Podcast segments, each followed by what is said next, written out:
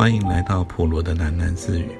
不论你在何处听到这个节目，都可以到 First Story 这个平台上面找到我的频道，并留言回馈。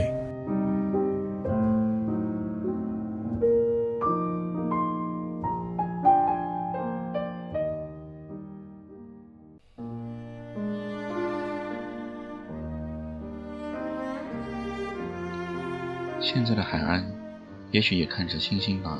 马蒂轻轻说：“你是伤心咖啡店的人。海安跟你提过我们？他很少提，几乎从来不提。关于我，海安也不可能向你们提起的吧？我知道你叫名字，你从北方来，你来找海安。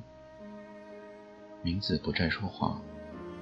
马蒂靠着床垫，累了，上了一天的班。”耗尽了他一个女子的体力，她睡着了，进入属于她的梦境。明子这一生从来没有上过班，他的上一辈、上上辈，甚至他的全部的族人，都不曾上过班。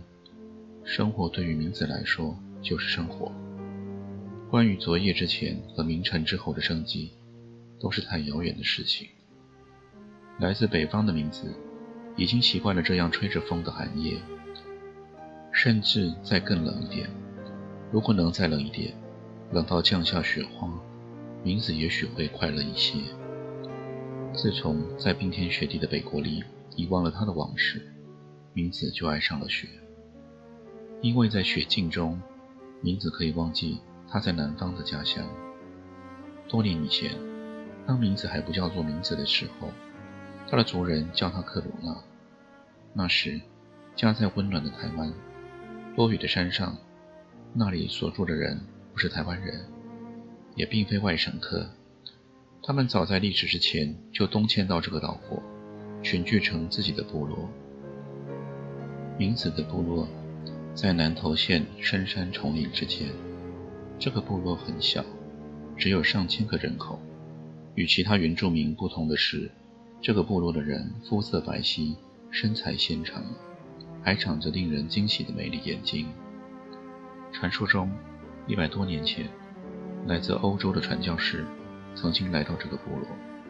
他们没有传播出宗教王国，却留下了白人的血统。这个说法并不可靠。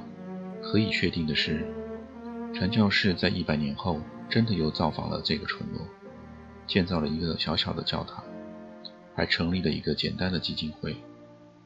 基金会每年资助几个幸运的孩子到山下的教会学校接受教育。全部落里最美丽的花朵名字，成了第一批受惠的孩子。那所教会学校位居台中市，是一所典型的贵族中学，非常贫穷，一切依赖公费的名字，生活在来自富贵家庭的娇娇女中，又承受着别人眼中非我族类的压力。他恨。那六年的学生经验，却爱上了上层社会的生活方式。贵族学校教养出名子举手投足间的贵族气概。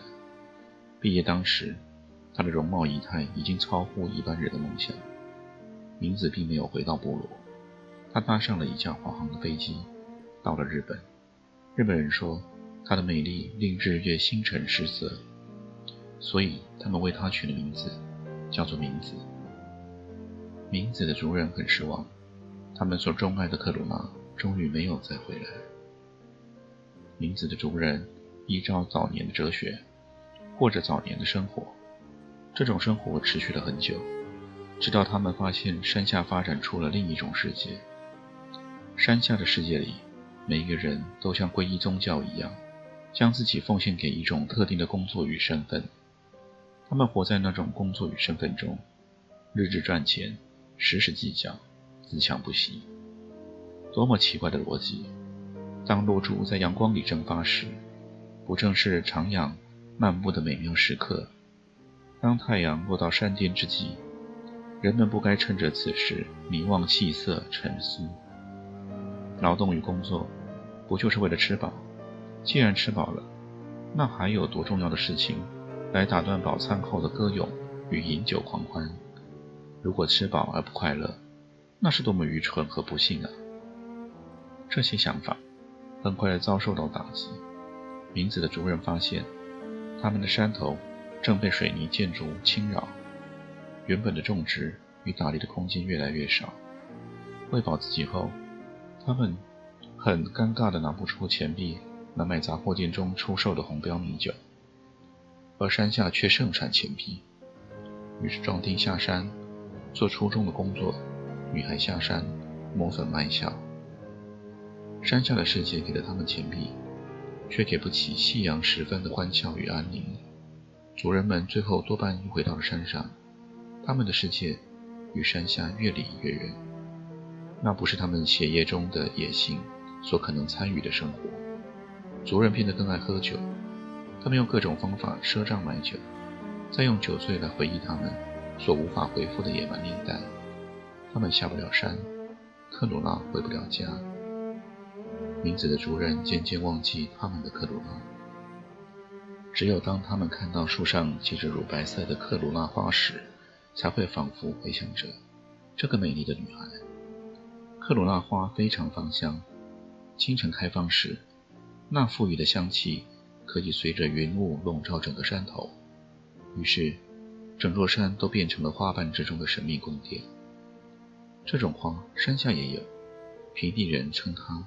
栀子花，平地人喜欢把栀子花摘下，飘在一碗清水中，用花死之前涂放的浓烈芬芳沾染四周。山上的人不这样做，他们宁愿把克鲁纳花留在树上。在寒冷的北国里，明子用他中学时的女同学所不应该知道的方法，得到了他在中学时所梦想的富贵生活。名字早就忘了山上的家乡，他愿意永远不要再想起，他愿意永远也不要回到这温暖的南方。但是，他回来了，为着追寻海岸的足迹，而海岸却是一座可望不可及的孤岛。也许世界真的只是一场梦，人只是被梦见的不由自主的布景。情节的发展并没有道理可言，只能随他，由他。直到梦醒，玛丽从梦里惊醒了，看见落地窗前黑暗的天幕，明子还坐在身边，他的肌肤在夜色里呈现一种没有生命的玉一样的光泽。现在他转头看着玛丽，她美丽的双瞳里也是没有生命一般，星星也似的光芒。我听说海岸最近不太好，马蒂沉醉在明子。眼里深邃的星光，他很痛苦。为什么呢？海安爱上了一个人，明子垂下了眼睫，星光于是暗淡。那个人却不爱他。那人是谁？我不知道。海安永远也不会说。明子摇摇头，静静地想了一会儿。不是很可笑的吗？那么多人都爱着海安，他不在乎，而他爱上了一个人，却又得不到。可怜的海安。现在几点了？马蒂坐起身。我不知道。明子说，在他们周围，至少可以看见六座时钟，但是每座钟的时刻都相差甚远。马蒂和明子左右把每座钟都看了，他懊恼自己不喜欢代表的习惯。这些时钟怎么搞的？玛丽自言自语：“大概是不同国家的吧。”不可能，你看，连每个钟的分针都指着不一样的方向，这是故意被拨乱的时钟。为什么这样做呢？天晓得。也许海安是在告诉自己，他不要活在别人的韵律中。明子怔怔地望向马蒂，他说。海安一定很喜欢你。迷失在时间里，马蒂与明子静静坐到天亮。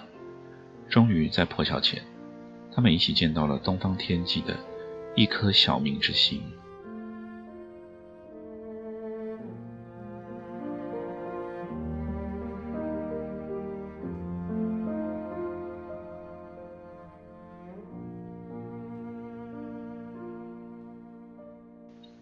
马蒂坐在公车的最后一排，这是一辆新车。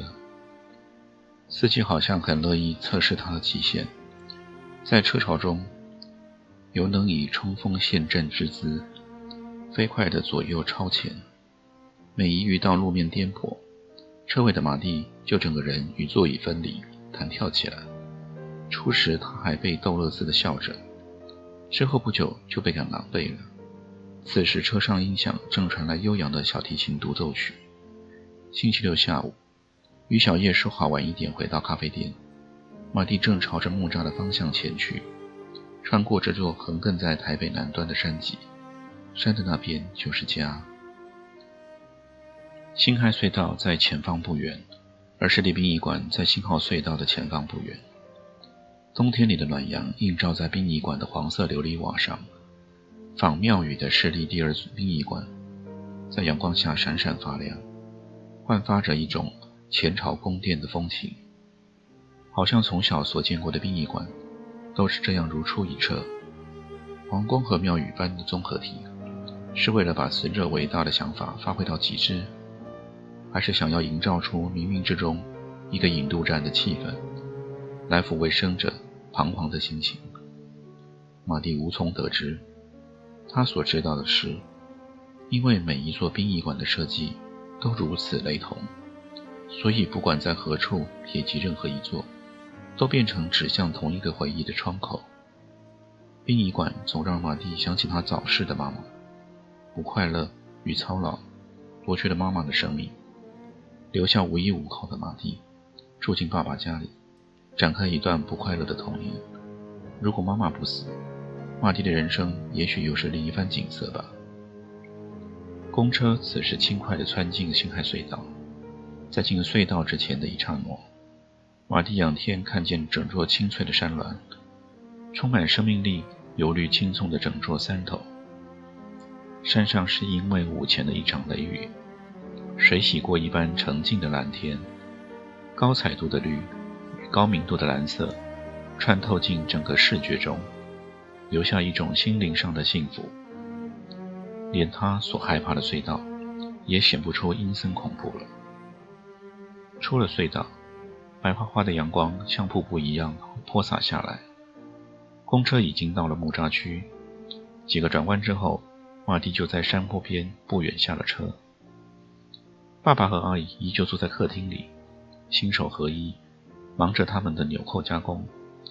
珍珠色的日光斜斜地射进客厅里，衬出他们两人静默的侧影。这是一幅在时间中停格的画面。是马蒂看腻了的一部沉闷电影，如今他又回来了。对于马蒂的来访，爸爸的惊讶不下于阿姨，两人都站起身来。阿姨说要去看看有没有热水冲茶，就进厨房去了。爸爸忙将堆满沙发的纽扣加工品摆至一旁，招呼马蒂坐下。爸爸的动作匆促了，一叠钉扣用的铆钉叠散在沙发四周。他于是忙碌异常的满地捡拾。爸爸的殷勤与阿姨的冷淡带来相同的感受，生分。爸，你别忙了，我又不是客人，我是女儿啊。不忙不忙。爸爸放慢了手上的动作，而阿姨端来一杯热茶，放下茶后，阿姨犹豫了。这批加工的交货日很赶。但现在似乎不宜再继续他的加工作业，而他也不想留在客厅里。这个不讨喜的女儿与他前番的争吵，至今还令他十分不快。夏虽然吵赢了，但毕竟有损他做长辈的身份，这种损失是难以言喻的。对于不善言辞的他，更是一种委屈。阿姨准备要拿起小板凳，到后头去洗韭菜。马蒂却顺手拿起了桌上的加工半成品，开始帮忙加工。这种爸爸与阿姨常做的小手工，马蒂早看熟了，很容易就完成一只镶金边纽扣。他递给阿姨，阿姨将纽扣穿进一条系属用的镊子，再扔进旁边的尼龙袋中。阿姨在板凳上坐下了。他们三人很快就将生产线重组。马蒂拼装纽扣，爸爸钉铆钉。阿姨旋紧扣面，再穿捻子，三方合作之下，一堆碎零件慢慢成了一个个漂亮的成品。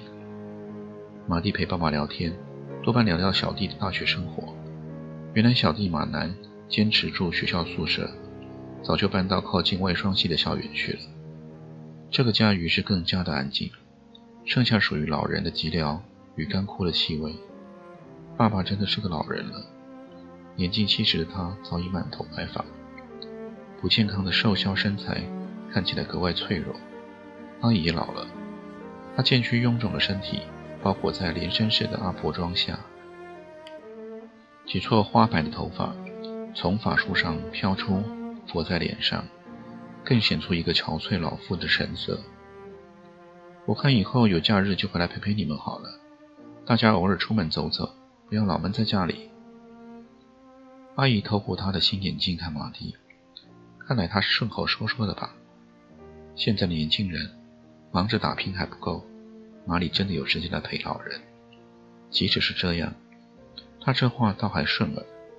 阿姨的新眼镜是用马蒂每月寄回家的钱买的，每个月两万块钱，对这个家来说是笔意外的财富。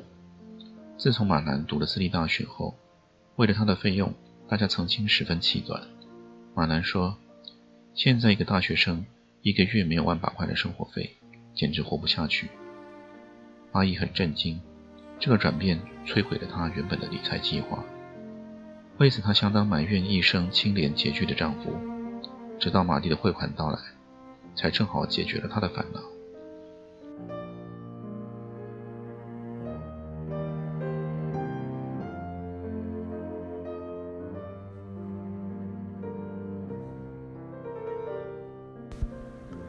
今天先念到这里，我们改天见。